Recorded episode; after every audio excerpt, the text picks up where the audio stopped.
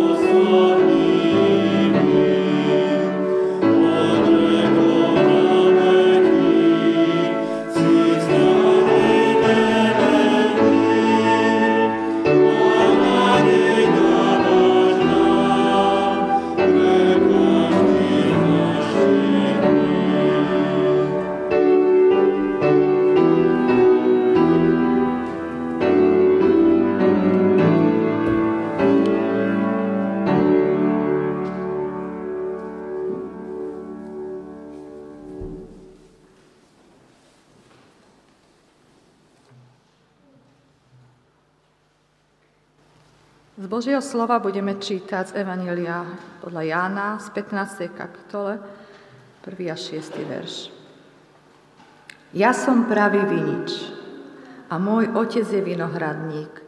Každú ratolesť na mne, ktorá neprináša ovoci, odrezáva a každú, ktorá prináša ovocie, čistí, aby prinášala viac ovocia.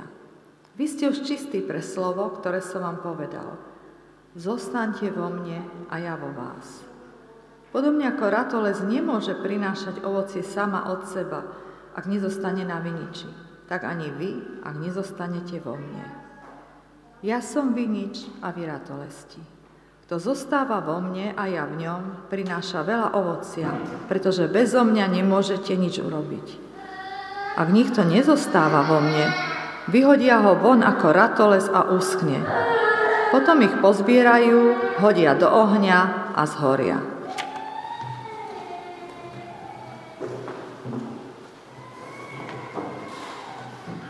Povstaňme, prosím, k modlitbě.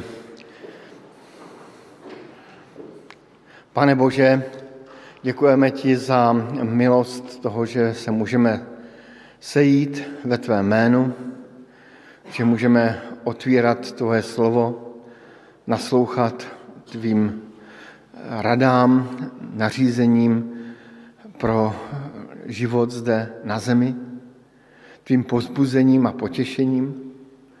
Děkujeme ti za to, že se můžeme modlit, že můžeme zpívat písně k tobě, k chvále i k našemu užitku, k zamyšlení. Děkujeme ti i za ten dar společenství, že můžeme vidět jeden druhého, že se můžeme pozbuzovat a mít se rádi.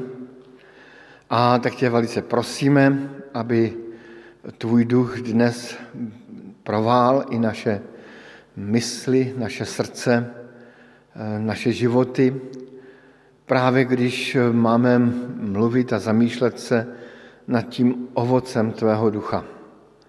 Prosíme, aby mohlo i, i dnes, i během těch bohoslužeb zase o kousek víc i to tvoje ovoce v našich životech lépe dozrát, aby z, tvého, eh, z našeho života tobě mohla více zajít sláva a čest.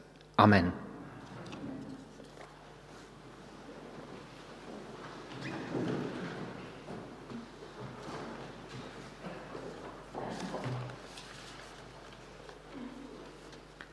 Druhé čítanie je s Kološanom 1. kapitoly od 1.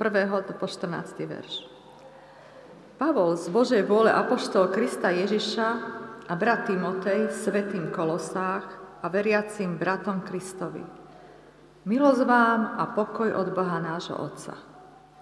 Vždy, keď sa modlíme, ďakujeme za vás Bohu, Otcovi nášho Pána Ježiša Krista.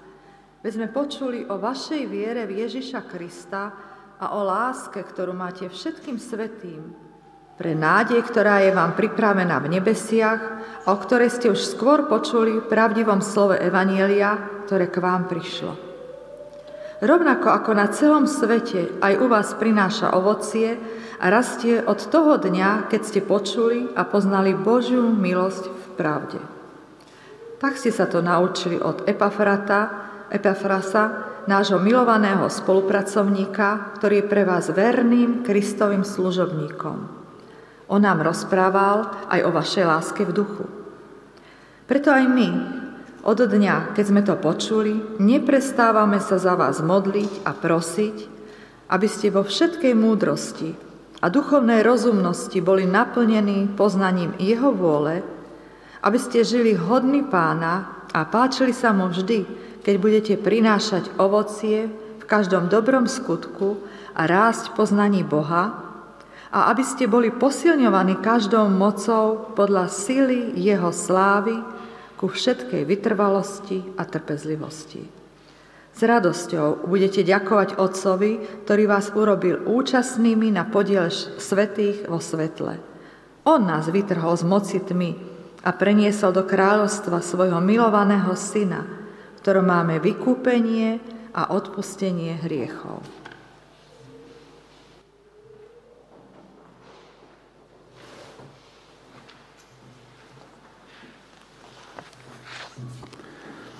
A základem dnešního uvažování nad Božím slovem bude jeden jediný verš z epištoly Galackým z 5. kapitoly 22. verš.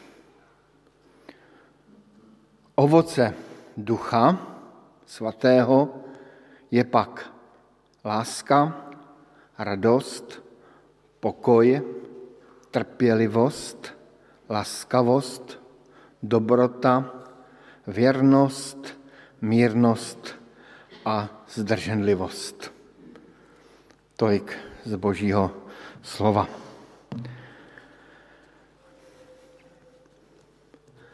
Ten název ovoce Ducha Svatého, výprava za sedmerem ovoce Ducha Svatého, tak eh, se tak jenom zeptám, kdo z vás jste přišli na to, že, že ten název je špatně. Tak jste hodní a nechcete mi to připomínat, že jsem se spletl, že těch ovoce Ducha Svatého není sedm, ale devět. Tak eh, jste asi počítali někteří, kolik toho ovoce je, ale eh, uvidíte, že nakonec ani u té devítky, že ta devítka nestačí. Jsou tedy prázdniny a ty jsou eh, význačným časem sklizně ovoce. Právě proto jsem se rozhodl zvolit takové lehké prázdninové téma, pozitivní téma, ovoce Ducha Svatého. Předpokládám, že každý z vás máte eh, nějaké ovoce rádi. A já jsem si tady sebou přinesl mísu, s devaterem ovoce. To ovoce je čerstvé, přímo ráno donešené z teska. A e, tak tušíte, že asi s tou, s tou čerstvostí nebude úplně ideální. A e, v těch hypermarketech často koupíme ovoce nezralé, e, dozrávané ve všelijakém nepřirozeném prostředí. E, naopak krásné je, když můžeme, můžeme mít na stole čerstvé ovoce, vyzrálé, s plností chutě, s plností vůně i s plností barvy. Proto rád chodím po tržištích, jedno máte tam na obrázku, a z dychtivostí hledám nějaké dobré, vyzrálé ovoce. A je nádherné, když něco takového najdu, jako minulý týden jsem objevil úplně dokonalé broskve. Eh, byly dokonale vyzrálé, eh, že jsem se vrátil do svých dětských let.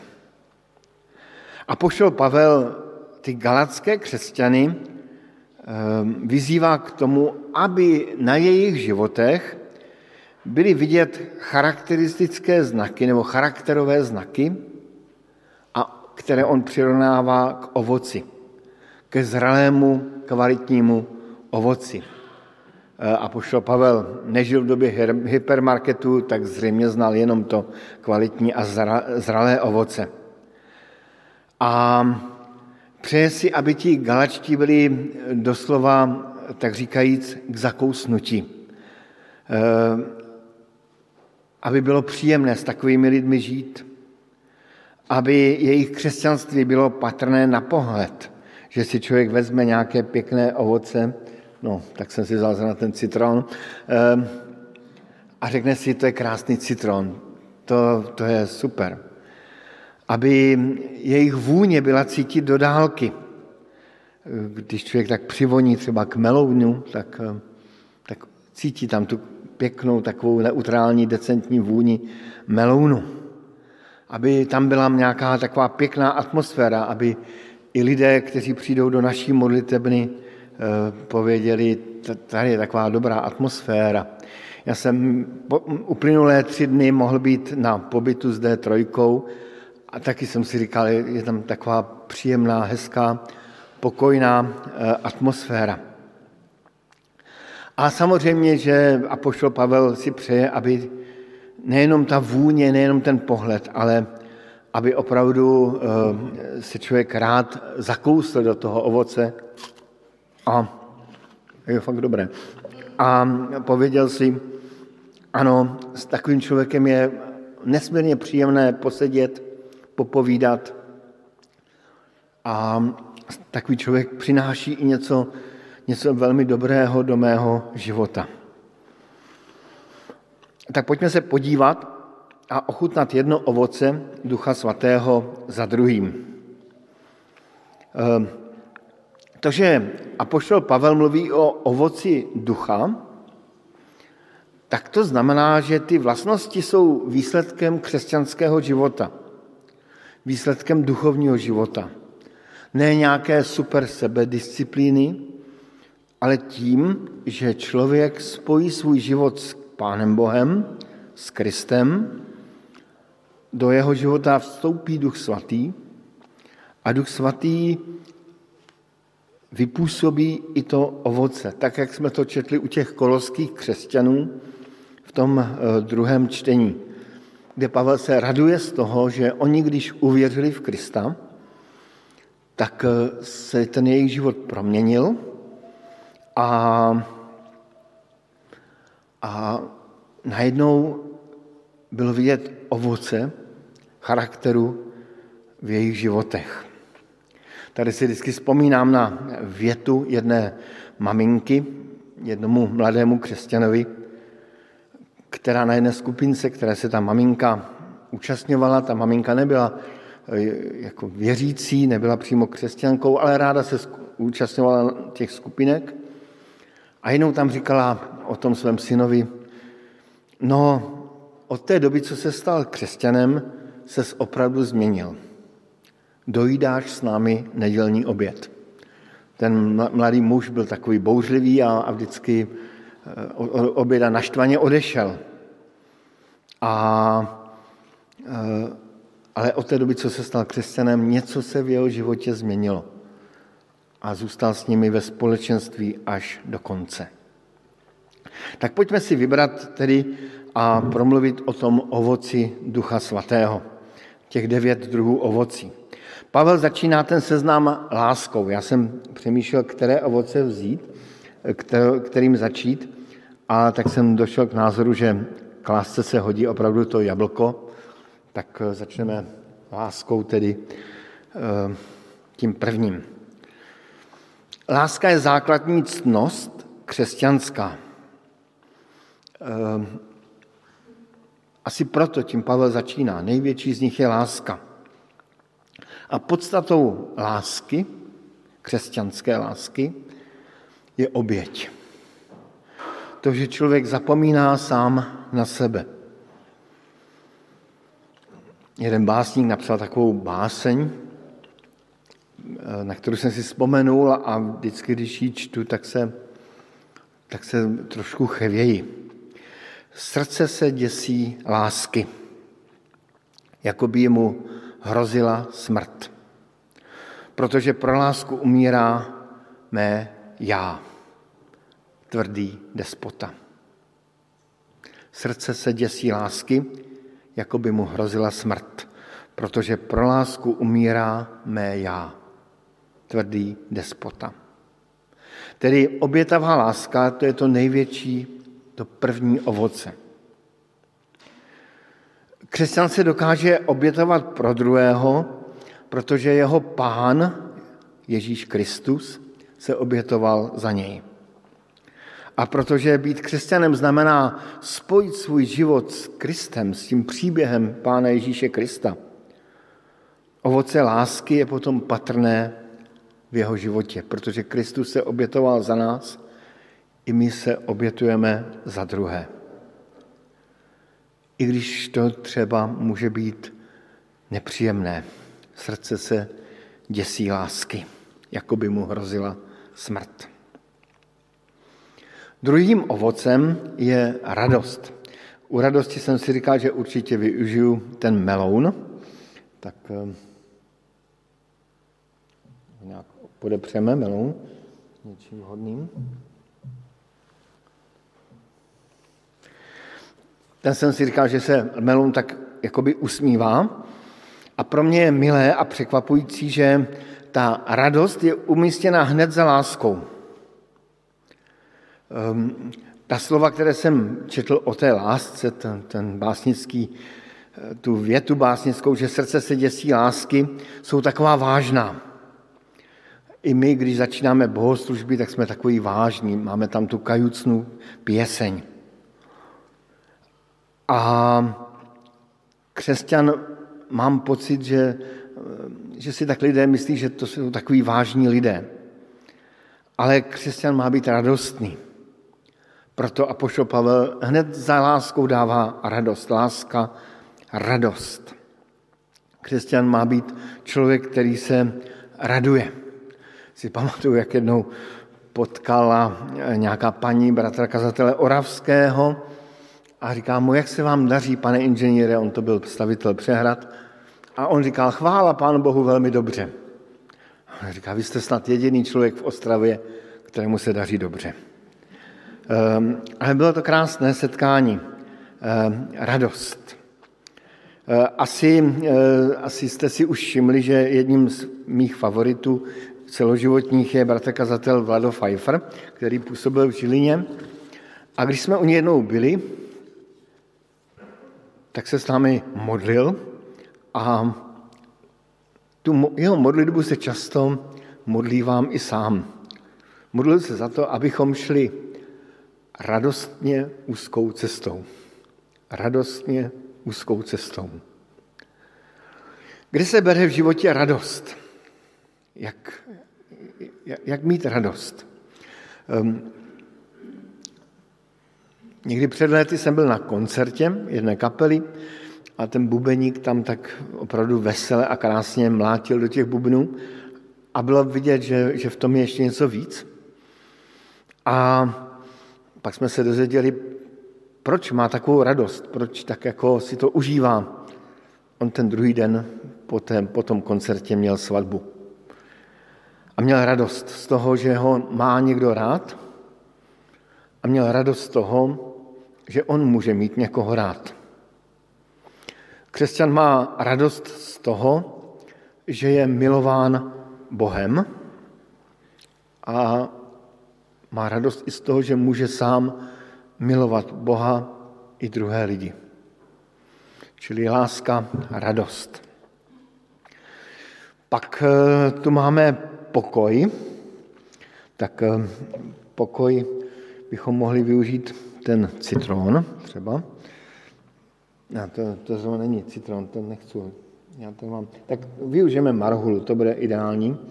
To je marhula, to je ideální pokojný, pokojná záležitost. Tedy pokoj je silný a, a, a přitom klidný. Tady v Bratislavě mám rád Dunaj, řeku Dunaj. Tím nemyslím odrůdu vína, teda to mám taky rád, ale e, především mám rád tu řeku Dunaj.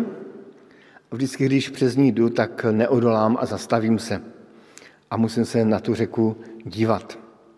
A právě na ní mě fascinuje to, že, že z ní jde jakýsi pokoj, ale na druhou stranu obrovská síla.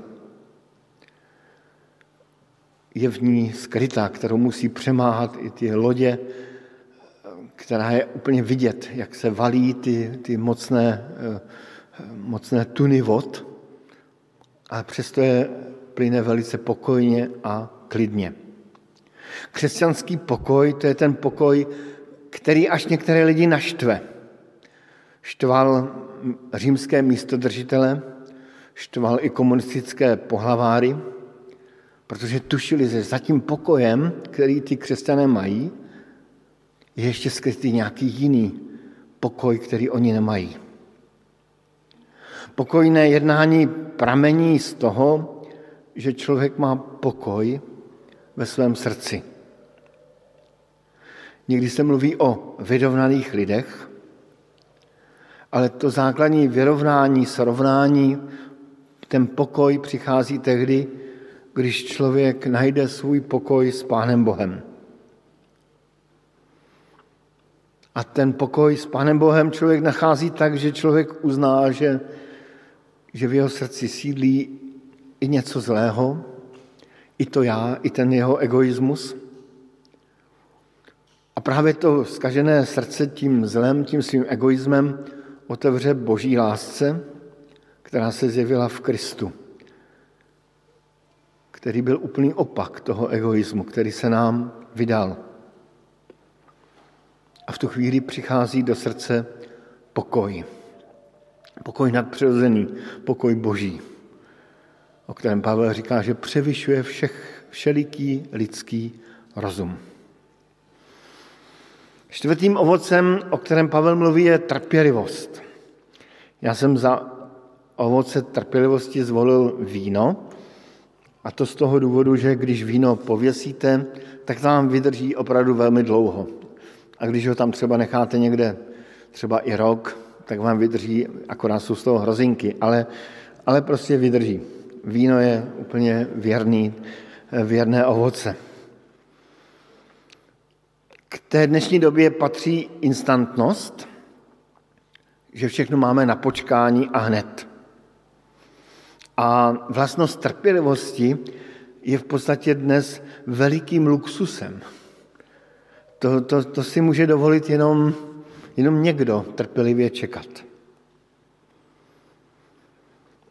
A, ale ten, kdo někdy něco pěstoval na zahradě nebo pečuje o stromy, aby mu vydali ovoce, tak ví, že musí na ovoce čekat i několik měsíců, než to ovoce dozraje do nějaké takové jako pěkné barvy. Prostě musí čekat. A i my musíme čekat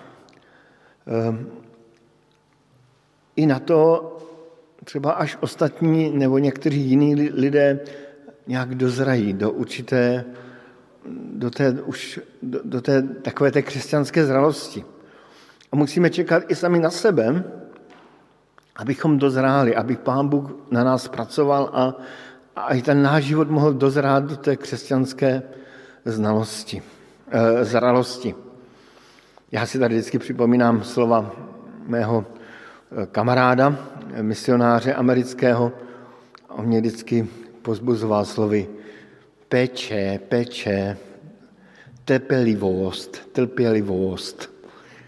Překládám Petře, Petře, trpělivost, trpělivost. Eh, křesťan ví, že pán Bůh má s ním trpělivost. Právě protože pán Bůh má se mnou trpělivost, i my máme mít trpělivost s druhými.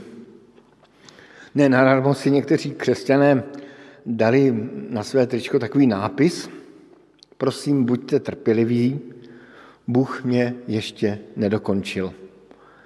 Eh, je to trochu alibistické, ale je v tom něco jako silného. Prosím, buďte trpěliví, Bůh mě ještě nedokončil.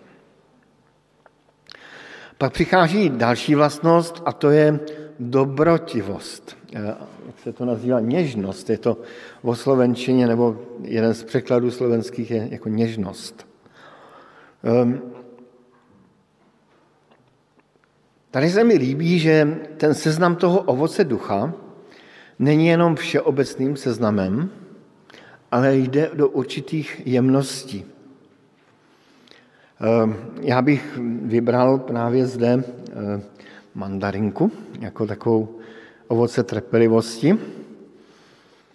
A ta dobrotivost, ta něžnost, něha by se jistě dala zařadit do lásky. Laskavý člověk je ten, který tak jako umí laskavě něco hezkého povědět. Má tu melodii hlasu takovou vybarvenou, ale Pavel ji vědomě konkrétně rozlišuje. Věřící křesťan má být laskavý ve vystupování, mírný až něžný k druhým. Někdy je právě ta dobrotivost, něžnost zaměňovaná za, zlás, za, e, s láskou. Ale dobře víme, že dobrotivost bez lásky nebo něžnost bez lásky může být až krutá a nepříjemná. Jak nepříjemné je, když vám někdo něžně a mile s takovou, takovou korektní melodií hlasu řekne, eh, že nás nesnáší, že nás nenávidí. To je dobrotivost bez lásky. Proto Pavel říká, že ovocem Ducha Svatého je láska, radost, pokoj, trpělivost a dobrotivost, která k té lásce jakoby patří, ale Pavel ji vědomně odděluje. Pak mluví o dobrotě. Tady bych zvolil právě tu limetku. Eh, dobrota. Ehm, to je další jemnost toho seznamu. Zatímco ta dobrotivost je věcí povahy, motivů, dobrota v sobě skrývá, skrývá konkrétní dobré činy. Řekl bych, hromada dobrých skutků by se dala nazvat, nebo kopa dobrých skutků by se dala nazvat dobrotivostí. Ehm, a poštol Pavel říká, že jsme přece dílo v Kristu Ježíši stvořeni k tomu, abychom konali dobré skutky. Tedy abychom měli tu vlastnost křesťanskou, to, to ovoce křesťanské dobroty. Máme dělat dobré skutky, které nám Pán Bůh připravil. Ta dobrota lidská, ta dobrota křesťanská, je vypůsobená dobrotou Boží. Když se ptali matky Terezy, proč se chová tak, jak se chová, proč se tam někde na těch ulicích Kalkaty sklání k hnícím lidem, kteří umírají a dopřeje těm lidem ten luxus umírat v trošku lepší péči, tak ona odpověděla jednoduše. Moje práce to je odpověď na Golgotu. Na to, co pro mě udělal Pán Bůh skrze Krista. Tedy dobrota. Pak tu máme věrnost. Ehm, to je taková královská vlastnost, tak bych pro ní zvolil granátové jablko. Čárkový kód dám dozadu. A ehm, věrnost eh, je, je jakási spolehlivost, důvěryhodnost. Tak jako se slunce zrcadlí v kapkách rosy, tak křesťan v sobě zrcadlí boží věrnost. Křesťan je ten, který je spolehlivý, na kterého se člověk může spolehnout. Každý z nás občas na něco zapomíná. Zapomíná na to, co člověk slíbil, že něco donese, něco udělá. A to je taková necnost, ze kterou zápasíme. Ale mám za to, že zde jde o, že zde jde o hlubší rovinu spolehnutí. Lidé se na křesťana mohou spolehnout, protože ví, že je nepodrazí, nepotopí, nezradí, neodmítne, i když ten druhý udělá chybu. Pak tu máme ještě další ovoce a tím ovocem je tichost. Tak já si podívám, co nám tady zbylo za ovoce, jestli jsem počítal správně. Ano, broskyňa. Broskyňa tu je. A, a tak to je tichost. To je takové, když máte zralou e, broskyňu, tak se vám ty, e, také, ji můžete tak tiše ukousnout. E, tu nezralou stezka, jakou jsem koupil já, už, už to je slyšet. Ale um, tichost, moudrý kazatel říká, že um, tichost nebo mírnost, krotkost může zabránit velkým hříchům. Tak to čteme v knize Kazatel. A Kristus dodává, vezměte na sebe mé jeho a učte se ode mě, neboť jsem tichý a pokorný srdcem. Ovšem, když čteme život Krista, tak vidíme, že se zdaleka nechoval tiše. Že ho někdy bylo hodně slyšet a že dokázal tvrdě napomenout. I vyhubovat. I používal slova pro tu dobu kterou kdybychom v dnešní době nějak převedli, tak bychom se možná pozastavovali. Mám za to, že ta tichost je spíše schopnost stišení se před Bohem. Stišení se v neklidné chvíli. Stišení se ve chvíli, kdy je nějaká hádka, kdy je nějaké napětí. Stišení se v době, kdy je, kdy je třeba mnoho práce. A, a člověk se stiší. A dokáže se stišit před Bohem. Dokáže naslouchat druhým lidem i Pánu Bohu. A to je to, co Kristus uměl. Víme, že vždycky odešel někam, zmizel, aby se stišil, aby mohl být sám. A tím posledním je sebeovládání. Tady už využiju třešně, eh, višně, to je višeň, eh, ovoce sebeovládání. Eh, netvrdím, že to je třešnička na dortu, jak se říká, ale je to velmi důležité ovoce a Pavel tím končí a možná i tím, i tím závěrečným ovocem chce jakoby dát najevo, že tady, tady to končí, tady je, tady je nějaký takový základ všech těch ovocí. Člověk, který je, eh, se napije alkoholu, a kolikrát jsem tu větu slyšel, on se tak hezky uvolnil, třeba potom po té čtvrté skleničce vína a začal vyprávět trošku víc než obvykle. Um, přitom to tak není. Člověk se neuvolnil, spíš naopak ztratil díky alkoholu základní pudy sebe kontroly, sebe ovládání. A křesťan má být ten, který dokáže, dokáže vládnout, dokáže ovládat svoje tělo, jazyk, ruce, nohy. A v našem mozku, v našem hříšném mozku, Bible ten hříšný mozek nazývá tělom, tělem, tělo, tak právě v tom našem těle, v té naší hříšné mysli se zrodí mnoho zlých nápadů. A právě to sebeovládání, to je jakási kontrolka, která v duši zasvítí a varovně zapípá nebo vydá nějaký zvuk, zabliká a my se vracíme zpět na tu boží cestu. To je tedy to poslední ovoce. Sebe kontrola.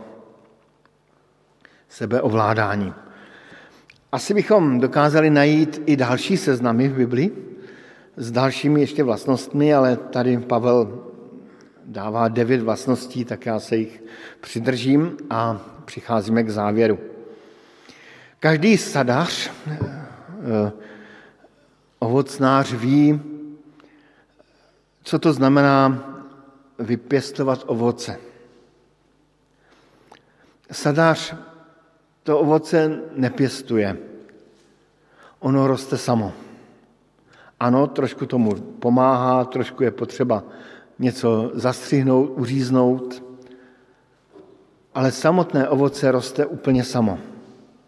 Tedy pán Bůh dává požehnání a vzrůst. A každý člověk, který má třeba nějaký ovocný strom za svým domem nebo svůj, zá, svůj sad, tak je každý rok svědkem velikého zázraku.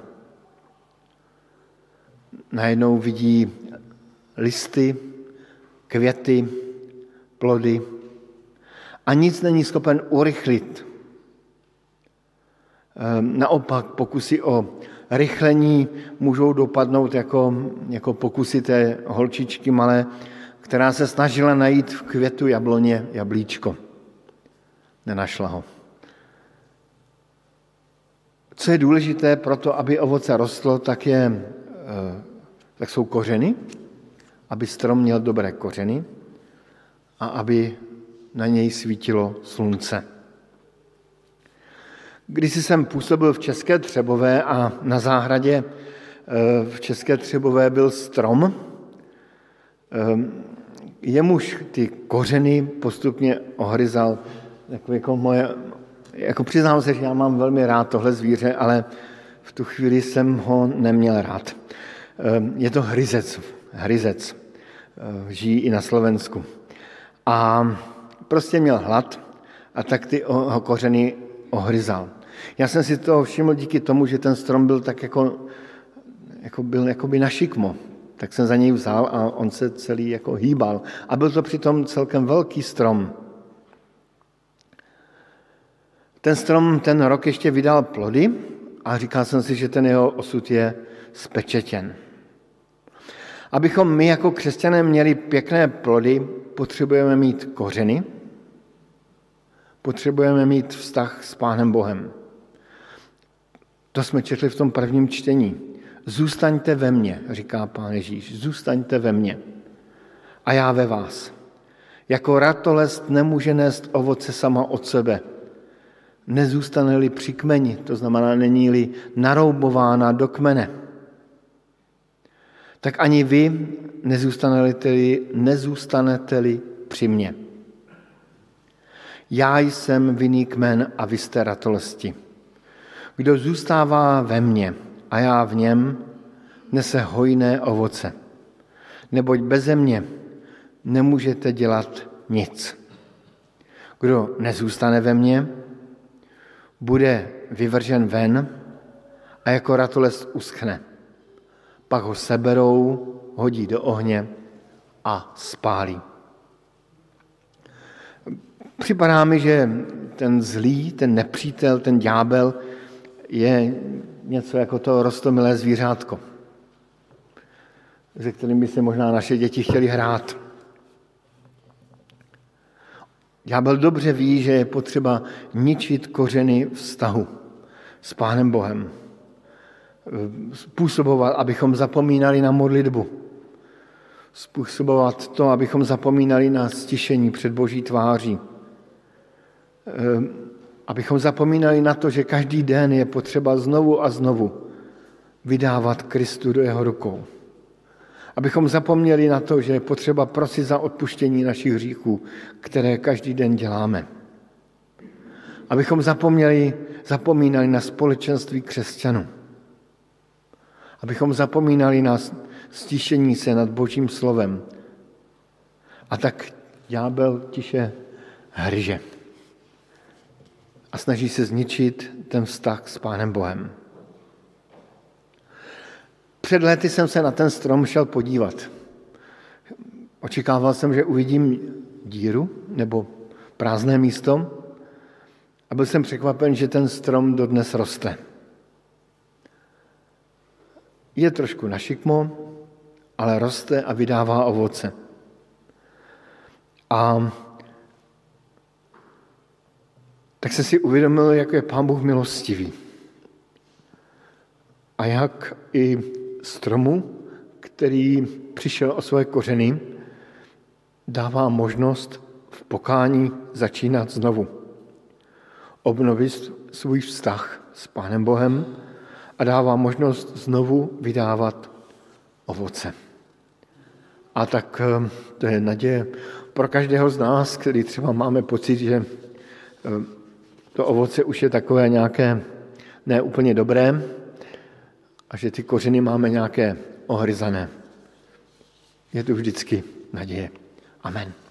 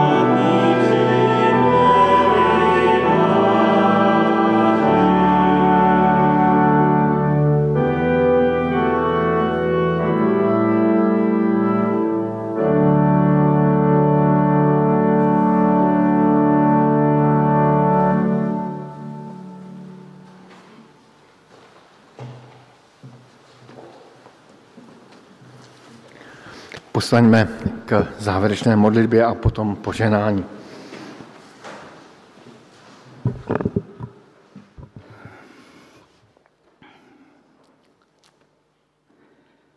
Náš Bože, keď som na pozadí aj týchto myšlienok nášho brata kazateľa rozmýšľal, tak som si uvedomil, aký obrovský rozdiel, ako obrovskú zmenu si ty Ježišu Kriste a potom svojím duchom priniesol do spoločnosti, ktorá tu bola. A svojím duchom si vytvoril úplne inú kultúru. Kultúru tvojho ducha.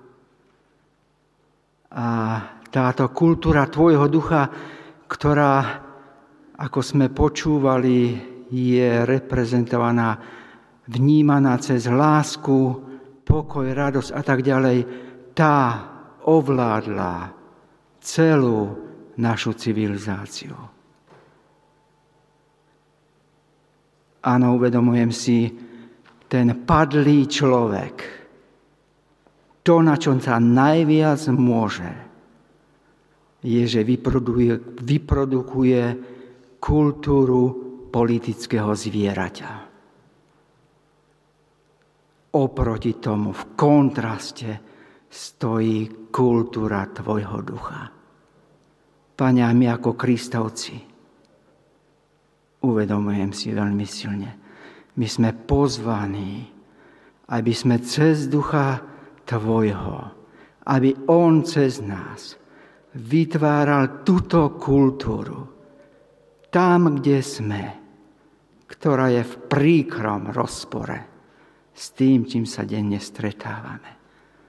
O Bože, uvedomujem si, ako sme ešte nedorástli do tejto kultúry. A každodenné príklady života mi to len potvrdzujú. Tak sa zmiluj nad nami, aby to dobré ovocie, ktoré môžeš len Ty, Duchu Svetý, vyprodukovať aj cez nás, bolo to, čo bude meniť aj to prostredie, kde my žijeme. Daj nám tomu svoju milosť. Amen.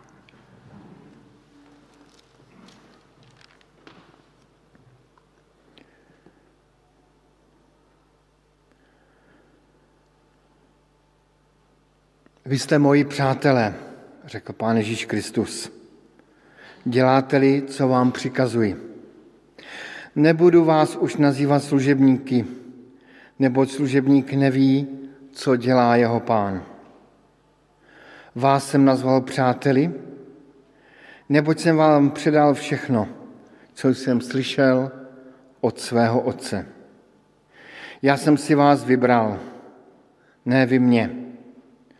Ustanovil jsem vás, abyste šli a nesli ovoce. A ovoce, aby zůstalo. Milost našeho Pána Ježíše Krista. Boží láska a přítomnost Ducha Svatého. Nech s námi zůstávají v dalších dnech. Nech neseme ovoce a nech má z našich životů Pán Bůh radost. Amen.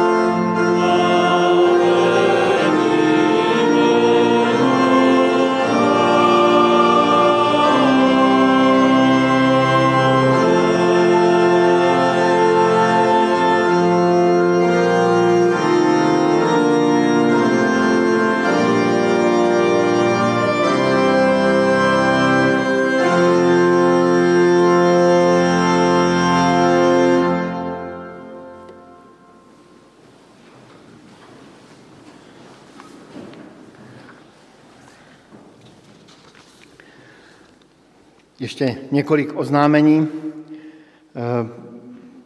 Setkáme se zde, dáli pán Bůh, o prázdninách opět za týden v 10 hodin a připomínám, že bohoslužby budou nadále vysílány online, ale mnohem lepší je, když jsme spolu všichni dohromady naživo.